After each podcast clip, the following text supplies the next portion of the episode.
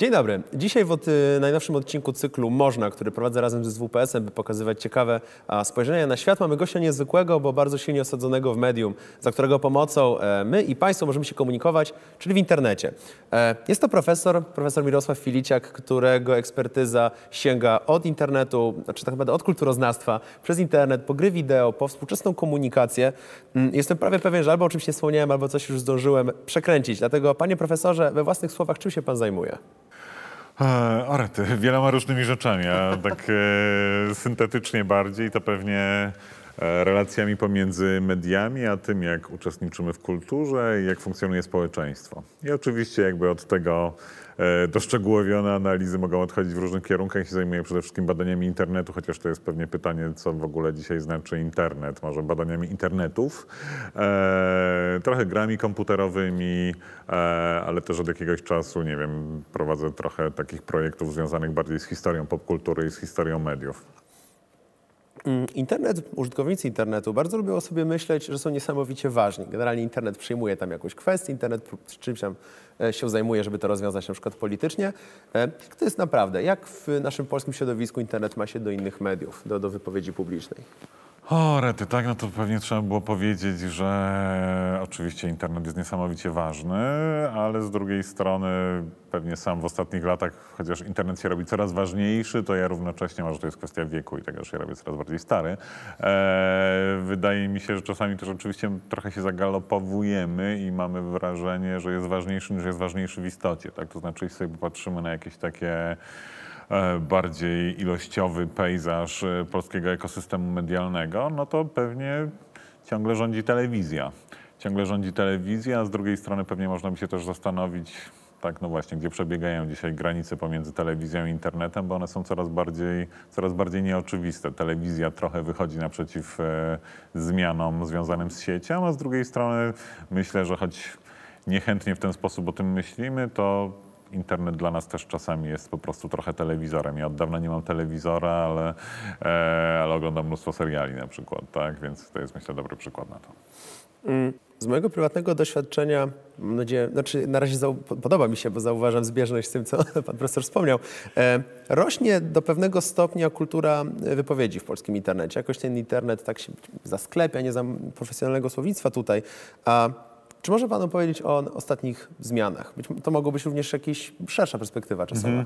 Tak, no znaczy pewnie to jest jakby w ogóle oczywiście ten problem, że, że jak mówimy o internecie, no to mówimy pewnie o, tak naprawdę o bardzo różnych technologiach, różnych serwisach i różnych ludziach, którzy sieci, z sieci korzystają i tak naprawdę często niewiele mają ze sobą wspólnego, korzystają z tej sieci na różne sposoby, ale myślę, że gdyby mimo to próbować e, wyłonić jakieś trendy, to na pewno takim ważnym trendem ostatnich lat jest profesjonalizacja sieci, co doskonale widać chociażby właśnie po serwisach wideo i po tym, że e, no właśnie dzisiaj to się może wydawać abstrakcyjne, ale jeszcze nie wiem, 5-7 lat temu e, serwisy wideo były jednak bardziej o amatorskiej produkcji, o kotkach i tak dalej. Oczywiście te temu chyba kotki... YouTube raczkował nawet. dopiero. Tak, tak, tak, tak, ale jakby wydawało się, że to będą jakby totalnie oddolne amatorskie produkcje i oczywiście tutaj też jest ten kolejny problem, bo to wszystko jest bardzo skomplikowane, eee, że oczywiście tak to często dalej są amatorskie produkcje, tylko te granice pomiędzy amatorami i profesjonalistami bardzo się,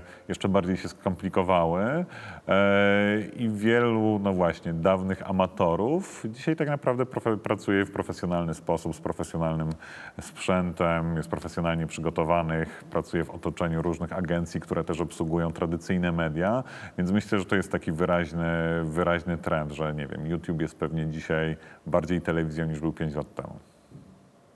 Ciekawe w takim razie, czy telewizja jest teraz bardziej YouTube'em niż była 5 lat temu. A, czy jest coś, czego się powinniśmy w tym trendzie obawiać? Czy jest jakaś ciemniejsza strona tej profesjonalizacji, tego, że mamy tę kulturę obrazkową, wideo? Orety, jestem kulturoznawcą, więc ja mam zawsze problem z wartościowaniem. Tak łatwiej mi mówić o tym, jakie, jakie procesy obserwujemy, niż e, stawiać się w takiej pozycji Okej. Okej, jestem profesorem, to powiem wam, jak powinniście żyć i co robić i dlaczego robicie coś źle, bo to często polega na tym, że robicie coś źle, bo robicie inaczej niż ja na przykład, albo inaczej niż ja e, sądzę, że powinno się robić, więc to trudno jest w tych kategoriach rozpatrywać, ale myślę, że i to jest dosyć, e, no myślę tak jakby dosyć jednoznaczne, że pewnym ryzykiem związanym z siecią jest to, że i to jest oczywiście nie tylko problem internetu, ale ale mediów i współczesnej kultury w ogóle, że internet bardzo ładnie obsługuje takie poszatkowanie społeczeństwa, tak? Jakby tworzenie kolejnych nisz, chociażby na poziomie właśnie, nie wiem, naszej diety medialnej, tego, co oglądamy. E, I to z jednej strony jest świetne, tak? Bo, bo rozkwita wiele fantastycznych nisz, dzięki którym możemy właśnie, nie wiem, obejrzeć coś, czego nie zobaczylibyśmy 10 lat temu, bo nikt by tego nie wyprodukował, a my się akurat tym interesujemy.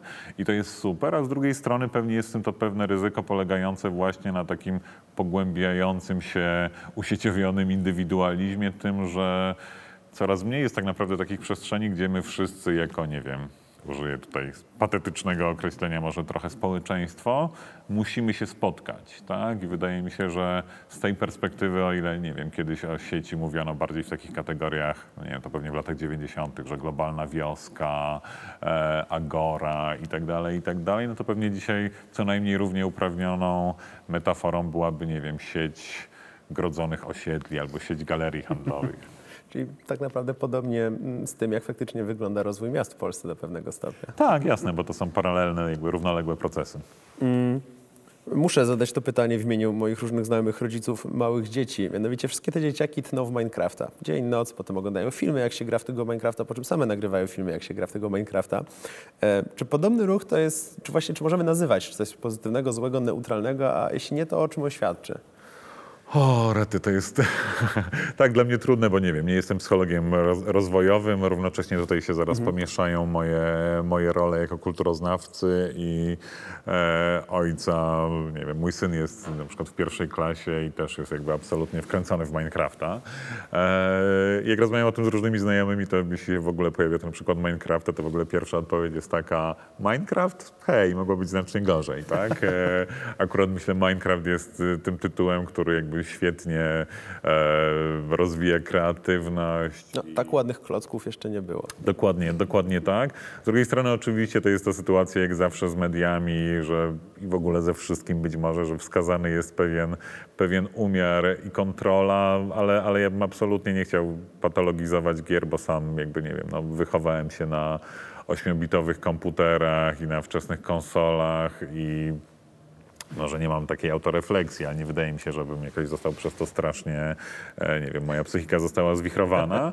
To tylko, że wydaje mi się, że to, co dzisiaj myślę, coraz więcej osób robi z dziećmi, to gry mogą być też takim międzypokoleniowym łącznikiem. To już przestaje być taka rozrywka pod tytułem o, mamo, kup mi komputer, to będę go wykorzystywał do nauki, a potem tam tnę z kolegami u siebie w pokoju, tylko można coś robić razem i myślę, że, że to, jest, e, to jest fajne i absolutnie bym też, no nie wiem, gier nie wypierał w tym sensie, że rzeczywiście nie trzeba nawet robić wielkich badań, tylko wystarczy, nie wiem, wejść do szatni w jakiejś e, szkole albo może nawet, nie wiem, w zerówce i wtedy się dość szybko okaże, że nie wiem, na przykład Minecraft jest ważną, integralną częścią kultury e, tych dzieciaków i to jest dla nich ważny temat. Chciałbym się trochę dopytać o same badania, o to, czym się Pan teraz zajmuje, o tym, jak takie badania wyglądają, bo generalnie w toku moich studiów jestem raz za razem e, uczony, że zbieranie danych w internecie, no to tak jest nie do końca naukowe, bo te dane są potem nieweryfikowalne, różnie z tym bywa. Jak w takim razie bada się sam internet? O rety, bada się bardzo różnie, zwłaszcza kiedy się jest kulturoznawcą, kulturoznawstwo to jest trochę taka dyscyplina bez dyscypliny, która pożycza sobie różne skrzynki narzędziowe, na przykład z socjologii, z badań etnograficznych itd., itd. E, I absolutnie, myślę, jeśli chodzi o badania internetu, to nie można absolutnie przekreślać tego, co dzieje się w sieci, tak? Zwłaszcza, że nie wiem, no takim wielkim hypem, pewnie na razie trochę przestrzelonym jest y, big data i to, że właśnie tak dużo rzeczy zostawia tam ślad i to są dane, po które wystarczy tylko sięgnąć, co oczywiście jakby rodzi takie problemy, nie wiem, z krytyczną analizą danych, z tym, że nie zawsze do wszystkiego mamy dostęp, więc to jest taka atrakcyjna, może czasami zbyt atrakcyjna obietnica, e, ale z drugiej strony ja myślę i to jakby tutaj w SWPS-ie przy badaniach i przy takich dużych projektach, na przykład kilka lat temu realizowaliśmy taki duży projekt Młodzi i Media, to były badania relacji młodych ludzi z mediami, ale to były badania etnograficzne, to znaczy jakby nie interesowało nas tylko to, co widać na ekranie, ale też właśnie, nie wiem, no, tak co ludzie robią przed tymi ekranami albo dlaczego to robią. I w tym momencie wypreparowanie internetu z innych sfer życia e, wydaje się, wydaje się absurdem, tak? bo, bo, bo to nie jest tak, że mamy, nie wiem, pracę, zabawę, naukę, internet jako odle- odrębne obszary, tylko mamy pracę, zabawę, naukę i internet tam wszędzie jest. E, I to oczywiście brzmi banalnie, ale takie banalne nie jest. Ja teraz jakby pracuję na przykład przy takiej e, ekspertyzie związanej e, z kompetencjami medialnymi Polaków i jest taki projekt, który realizowaliśmy w Centrum Cyfrowym, w takim NGO-sie, z którym ja intensywnie współpracuję.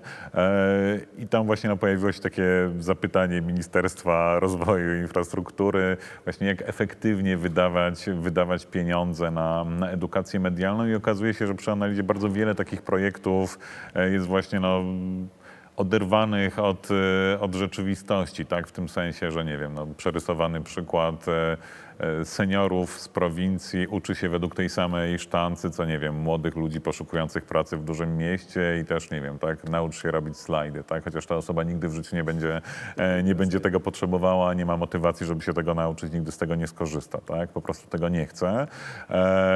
Zresztą to badanie to dla nas było też takim, takim ciekawym doświadczeniem o tyle, że że do kulturoznawstwa też przylgnęła trochę taka niezbyt atrakcyjna etykietka badań oderwanych od rzeczywistości. A tutaj mieliśmy taki projekt, który właśnie no, wychodził z takich pozycji teoretycznych. Teraz robimy coś, co jest jakby bardzo blisko rzeczywistości i pewnie przełoży się na to, jak państwo będzie rozdzielać duże środki właśnie na jakieś takie e, projekty edukacyjne. Więc jakby no, reasumując, odpowiedź jest taka, internet bada się tak jak inne sfery e, życia ludzi, bo po prostu internet w tych sferach jest obecny, nie jest z nich wypreparowany, nie jest od nich oderwany. W kontekście mm, trendów, jakichś obietnic, em, takich dosyć hypowanych słów kluczy, które potem się pojawiają w mediach teraz, e, wspomniał pan profesor właśnie o big data, ale jakiś czas temu e, dosyć taką istotną kwestią było tak zwane właśnie dziennikarstwo obywatelskie. Wtedy bardzo mocno blogi były związane e, z tym pojęciem. E, Jak to wygląda dzisiaj? Bo ma, z mojego doświadczenia, no bo też jedną z rzeczy, które robię jest to, że prowadzę bloga,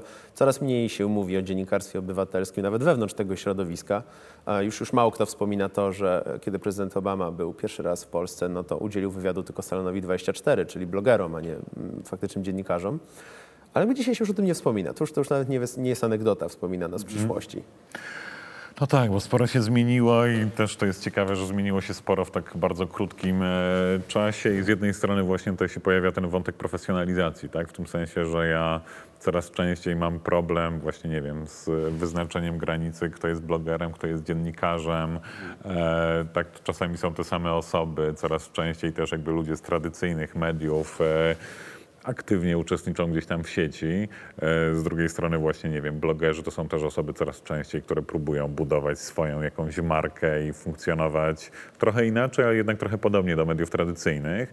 E, Ale równocześnie myślę, że to jest, to jest pewnie taki, taki motyw, który się przy badaniach i w ogóle przy dyskusjach e, o rozmaitych mediach cyklicznie powtarza. Tak? To znaczy dzisiaj, dzisiaj pewnie tego nie pamiętamy, ale, ale właśnie nie wiem, w latach 70. na przykład telewizja miała być czymś, co co naprawi demokrację. Tak? Pojawiały się takie teorie, czasami nawet dosyć mocno pojechane, wiązane z jakimiś tam psychodelicznymi koncepcjami globalnego umysłu itd. itd.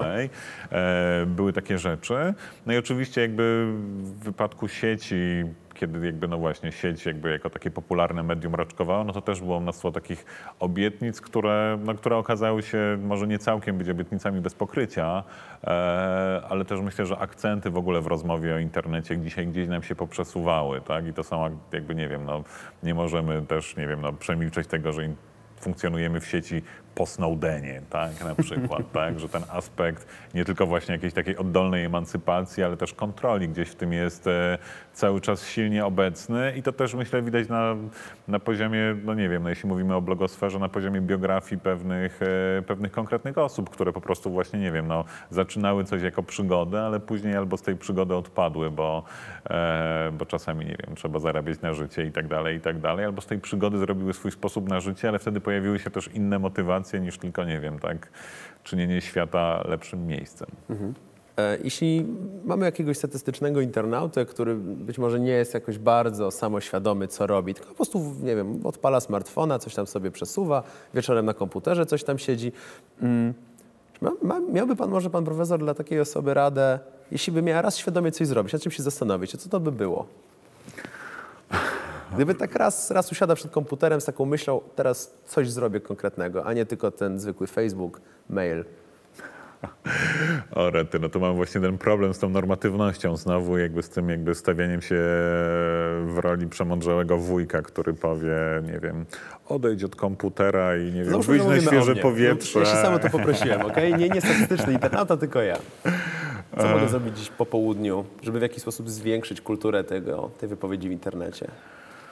O, rety. Nie mam pojęcia pewnie. Jakby wydaje mi się, że, e, że to, co jest ciekawym zawsze ćwiczeniem, i to robimy nawet na zajęciach e, ze studentami, to jakby z jednej strony to są takie momenty, które pozwalają nam wyjść poza swoją własną bańkę. Tak? To znaczy my często mamy takie poczucie, że nie wiem, tak to, co widzimy w feedzie na, na Facebooku, To to się dzieje na świecie. to jest świat, tak? E, Podczas gdy to jest nasza mała, maluteńka, spersonalizowana banieczka. E, Więc myślę, że po pierwsze jakby wszystkie takie sytuacje, o których nie wiem, kiedyś, nie wiem, na, na zajęciach ze studentami pracowało się w ten sposób, że nie wiem, tak jakby porównywały się różne tytuły prasowe, e, no to jest, nie wiem, sytuacja, nie wiem, z- Proszę sobie sprawdzić, nie wiem, no, statystyki popularnych serwisów w różnych grupach wiekowych i trochę popatrzeć na, na te inne internety, na to, co robią, co robią inni ludzie. A z drugiej strony oczywiście to jest też taka kwestia